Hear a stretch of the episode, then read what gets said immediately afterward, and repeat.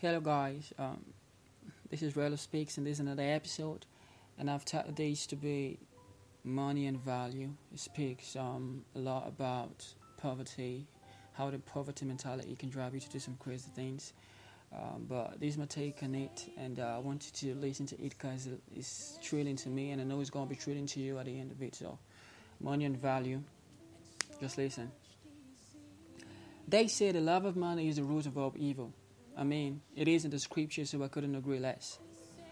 But it doesn't mean having money is wrong or evil, so let's be careful enough to understand this. You see, that statement was specific. Money isn't the root of all evil, the love of money is. That speaks of greed and covetousness, right? Okay? Let's get these instances. You see, if a man who is rich but wants more money and destroys everything in his way to get that money, that man is regarded rich, greedy, and evil. But if a man who is poor and wants money badly, but also destroys everything in his way to get that money, is that man also regarded greedy and evil? That's the question. You see, it is a needful thing for the poor man down to the rich man, that's what they say, but both are guilty as charged in the court of good and evil, as they are both committing evil in the context of getting that money. But can we use the word greedy to implicate the actions of the poor man? I mean, he has nothing, and you can't be greedy with nothing, right? If you do, then you're a fool, I'm just saying. I mean, I'm speaking of greed in respect to money, not to any physical abilities or abstract possessions. You see, in the poor man's head, he's talking to himself like, I need to get this money. That's why I say it's a needful thing to him than to the rich man. You see, this love for money has nothing to do with feeling of attraction for it. But this love for money speaks of a greater obsession for money, an obsession that could make one kill another. An obsession that could make one make other lives miserable. And this is not a thing to the poor alone. Even the rich have this mentality too. So, let's get down to the bottom line of this, you see. What if I say that the love of money isn't the root of all evil, but rather poverty is the root of all evil? Will you agree to it? Yeah? So when we hear poverty, what do we think of? We do not think of intellectual properties or talent. We think of not having money. That is what is equated to being poor. And even the poor don't like to be called poor. In today's world, we see poor folks calling others poor. It's funny, right? This poverty mentality can make you do crazy things. I asked a friend who has a job that, what is your favorite day about doing this work? He said, pay day, the day I get my pay. It's funny because that's a mentality that makes shop owners smile at their customers because they know they're about to get some pay. You hear pastors and imams preach that you don't need money to live a blissful life. Yet they adjust their Italian shoes and Rolex watches and get on the new fancy car or private jet. They call it blessings, yeah? But if they don't have any, they go to their God in fasting and in prayer trying to vindicate themselves. I mean, why not they live their life being poor? Because being poor is a sin, and these blessings are attached to God's work, right? Funny, yeah? Do we think that the beggars enjoy sleeping under the bridges or the prostitutes enjoy their line of business?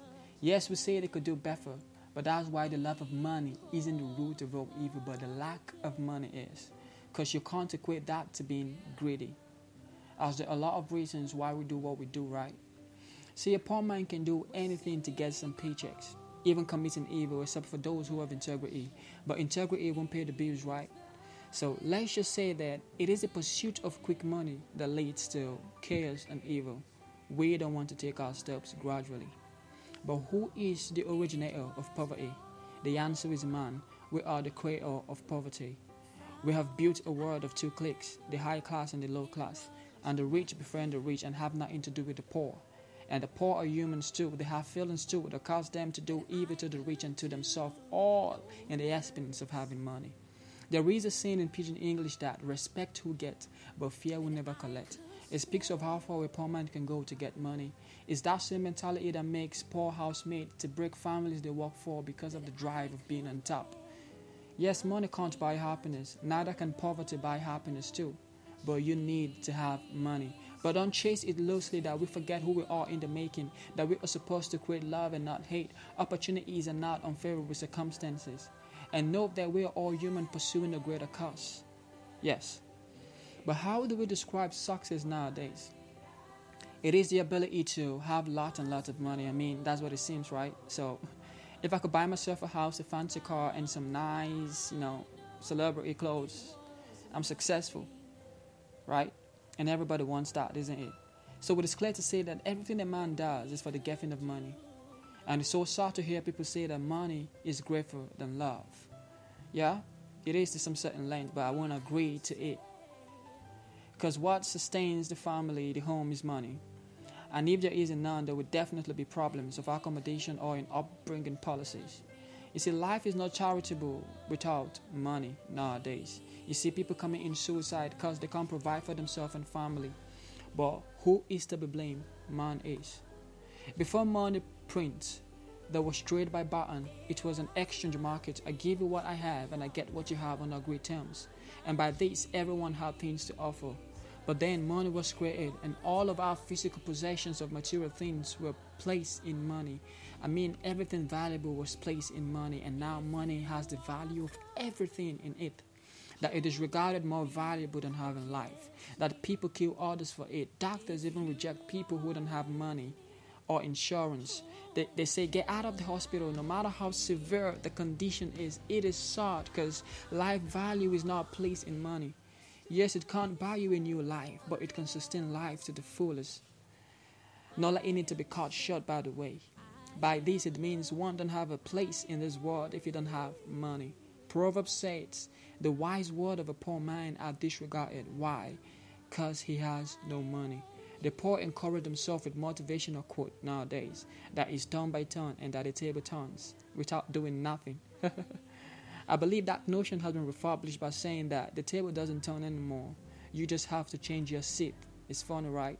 But I interpret a lot of negativity to the mind of the poor folks to do something illegal and unwise, just to have a say at the table.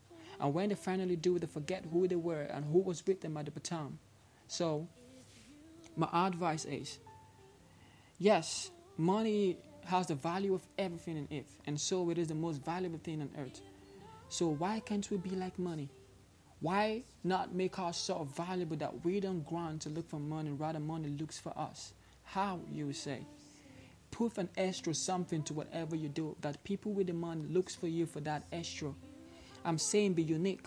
We are blessed with intellectual abilities, and beauty isn't the reason why the scripture says we are fearfully and wonderfully made. If not, then the disabled and the ugly people will skip that part of the scripture.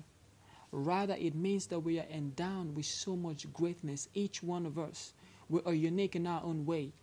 You can learn that from Jesus. Jesus made himself valuable. He said, I am the way, the truth, and the life. No man cometh to the Father except by me. That was wisdom. That's why the Christendom can't do without that name, Jesus. I mean, there were great prophets in the past. Elijah, Isaiah, Daniel, Ezekiel, and so on. You can name them. But we do not pray in the name of Elijah or Isaiah. We pray in the name of Jesus. Jesus didn't say there is a way, a truth, and a life, and you can get true to it, to God. Rather, he made himself a middleman. So I'm saying, be middle people today. Be the part or link that get people to what they seek. A man that needs to cut his hair goes to the barber shop, and the barber makes that happen in some style that makes the man come again next time. There are opportunities even in crisis. We are not just looking right, and we end up doing the wrong things. You see, our problem is we want people to make guarantees to us, but we don't want to make guarantees to ourselves. You never look yourself in the mirror and say, you let you down. We always want to point fingers. I have standards. I have value. I choose to do the things I do. Tell you you owe yourself. A man who wants to acquire wealth must be ready to make great personal sacrifices, but let it be a positive one, not destroying lives. So the message I'm trying to pass in this episode is, make yourself valuable more than money. Make yourself valuable more than money. Thank you so much for listening. I appreciate it.